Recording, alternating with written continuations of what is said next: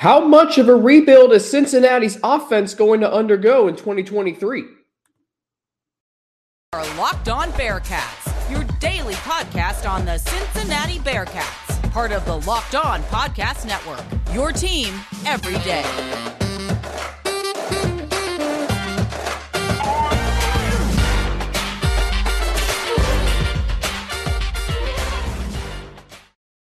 It's the middle of the week, it's Wednesday, and we thank you for making Locked On Bearcats your first listen every day, free and available everywhere you get your podcasts, including on YouTube. Don't forget to subscribe to our Locked On Bearcats YouTube channel and follow it so you can get an alert every time we drop a new episode. Today's episode of Locked On Bearcats is brought to you by FanDuel Sportsbook, the official sportsbook of Locked On. Make every moment more. Visit FanDuel.com slash Locked On today to get started. Alex Frank with you, your host each and every day here on Locked On Bearcats. We are part of the Locked On Podcast Network, your team every day. So the Bearcats offense is going to be in a rebuild, and I think that's okay. I think, and here's something interesting, because a lot of Bearcat fans, I'm not really sure what their expectations are for this season. I've talked to Bearcat fans since Scott Satterfield was hired in early December, and they're they're middle of the road. They don't really, they're not, you know, leaning heavily one side or the other in terms of optimism and, pep, and, and pessimism. But at the same time, I think there is definitely reason for optimism. It's why I am on that side. Scott Satterfield has not coached a game yet, so how can you conclude your thoughts on him? And here's something interesting. So last year in college football, there were twenty-nine first-year head coaches. Of those twenty-nine, of the twenty-nine first-year head coaches, twelve led their programs to winning seasons. Five had five hundred seasons. So seventeen of the twenty-nine first-year head coaches had a five hundred or better season. And again, it goes back to what I talked about earlier this month about relevancy and appreciating that the Bearcats are relevant. The Bearcats have made a bowl game thirteen times in the last sixteen years. That's not something that you should take for granted. Like, the Bearcats, considering what they were as a program in uh, name any point in time since before, I guess, Rick Mentor came around and Gino Gadulli and Mark D'Antonio, like in the early nineties, when they were blown out by Penn State eighty-one to nothing. You don't want to go back to those times. And again, the Bearcats don't have the historic pedigree of your college football blue bloods. So thirteen bowl games in sixteen years for the Bearcats, and all of those years have come in non-Power five leagues. That's pretty impressive. And considering that in four of those, they went to a B C S or New Year's Six Bowl, that's something you should be proud of as a Bearcats fan. Because as Luke Fickell said, and yes, I'm bringing Luke Fickell into this, he said in the press conference, college football is five percent the best teams, five percent the worst teams, and then ninety percent the middle. So if you're making thirteen, the Bearcats are in that ninety percent. If you're making a bowl game thirteen times in sixteen years, you're doing something right. That should be the expectation for this year. Now, here's where I think the rebuild comes into play. So of the twenty-nine first-year head coaches last year, only eleven were on the op- were offensive-minded. Only eleven had an offensive background. And of those eleven first-year head coaches, one, two, five, six, seven, eight of them, eight teams, saw their offensive yards per game increase. That's good. So the Bearcats, I think, are in good hands with Scott Satterfield, offensive-minded coach, former quarterback. You know, we saw Malik Cunningham and his growth at Louisville. The Bearcats are in a good spot right now. You may not think that, and that's understandable. I, I, I wonder, and I'm going to ask Russ this later today, in our live room at twelve thirty Eastern time. I'm going to ask Russ later today what he thinks about since Scott Satterfield was hired. What, what's what's today's date? January twenty-fifth?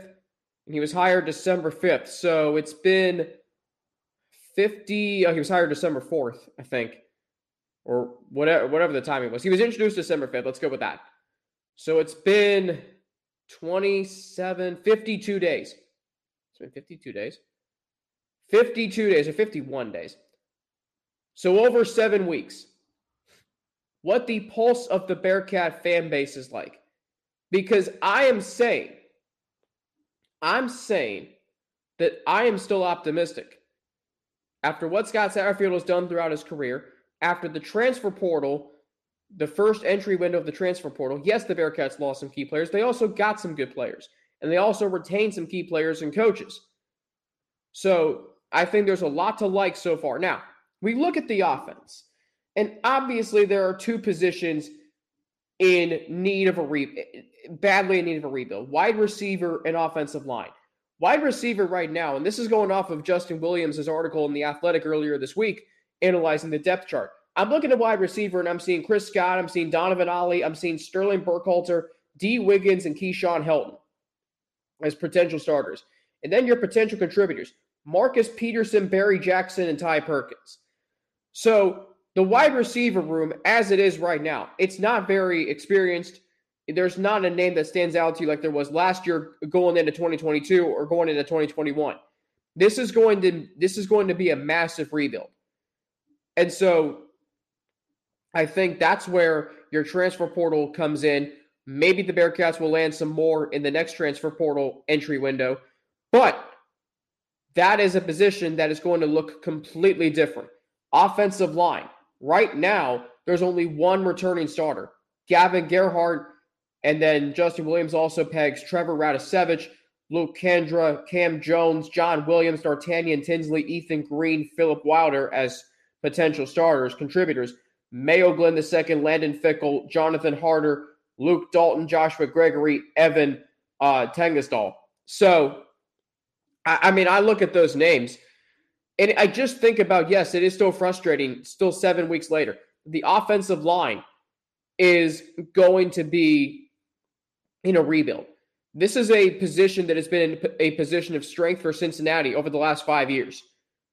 It, it, it, it's what drove this offense. It's what allowed Cincinnati to win two straight conference championships, play for three straight.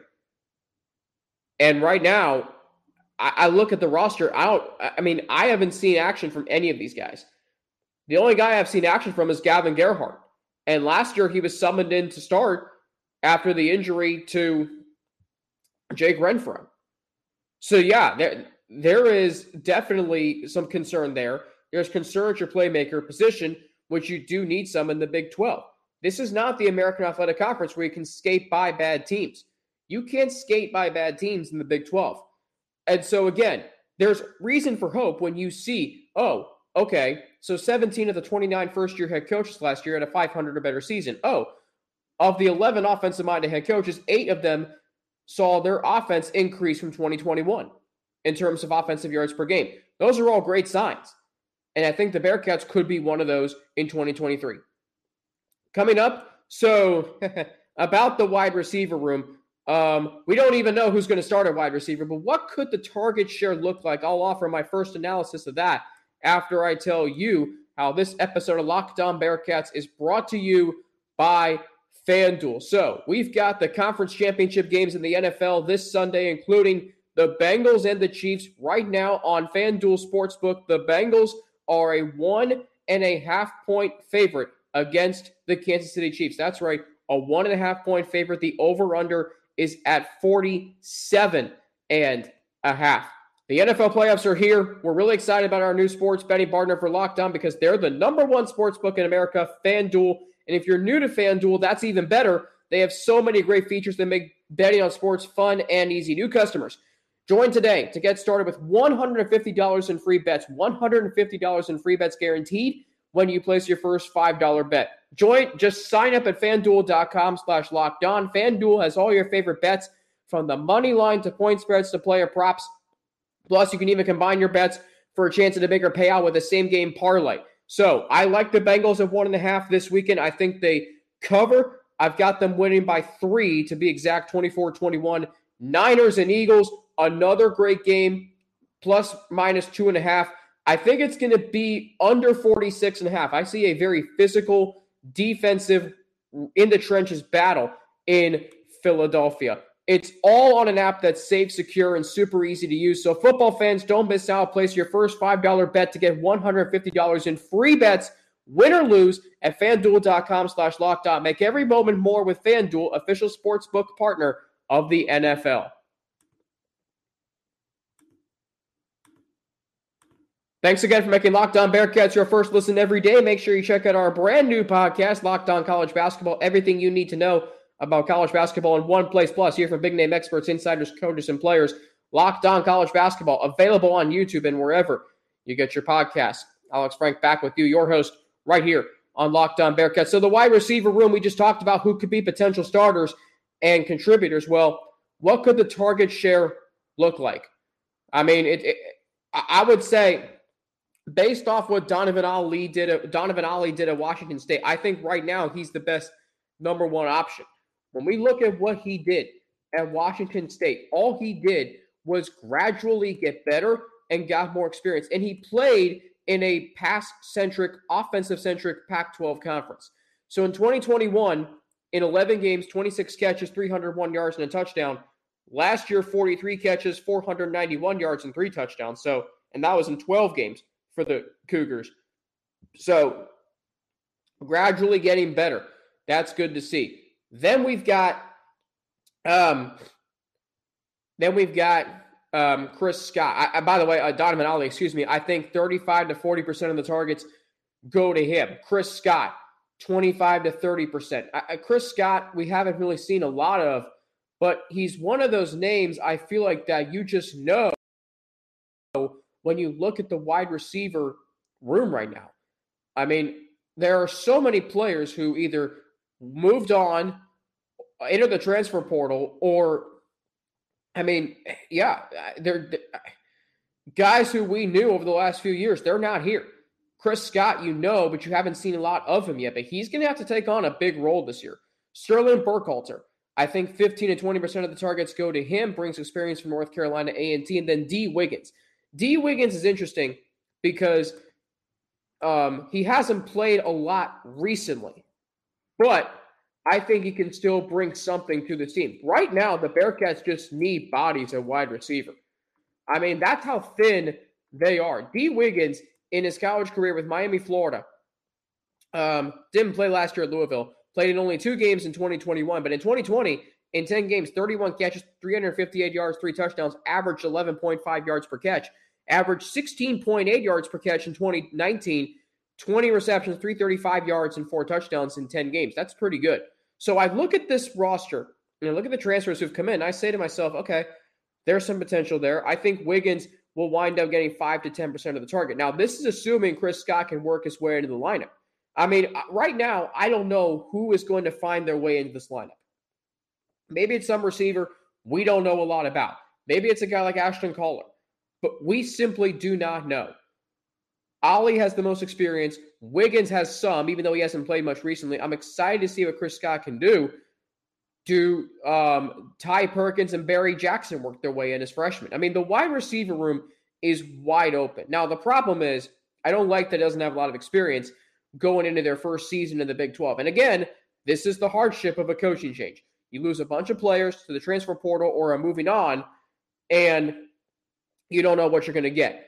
I, I, I am hopeful that guys that they did land in the transfer portal are going to work out, but it is going to be a massive rebuild of this position. I mean, there's not, I mean, outside of Wyatt Fisher, there is not a single receiver. And Justin doesn't even have Wyatt Fisher and his contributors. Uh, that's interesting to me. Um, and again, this is just, I mean, a target share projections. We'll go deeper into that um, this offseason. I mean, he's just going to, I mean, he's a massive rebuild. You don't know anybody on this team. I mean, right now. I mean, outside of Wyatt Fisher, there's not a single player returning this year who had a catch last year. I mean, that's not the most desirable of situations. All right, coming up, I'm going to rank the fifteen transfers to transfer into Cincinnati so far this year. That's after we hear from two of our sponsors. All right, let's do it. fifteen transfers have committed to Cincinnati. We're going to rank them right now, right here on Locked On Bearcats. We are part of the Locked On Podcast Network, your team every day. So we've got fifteen transfers. Let's start at the top with number fifteen, Rory Bell, walk-on kicker from Temple. I mean, how much – and by the way, I'm ranking these based on value.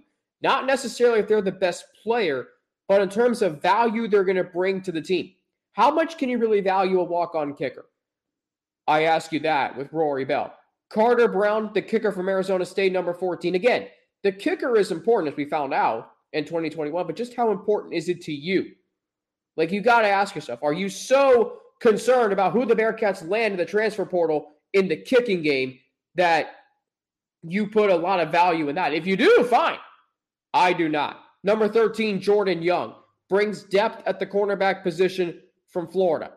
Number twelve, D J Taylor, cornerback from Arizona State, comes from a passing, offensive-centric conference. Number eleven, Joey Beljan, tight end transfer from Western Kentucky. Right now, the tight ends. You got Shemon Mateer.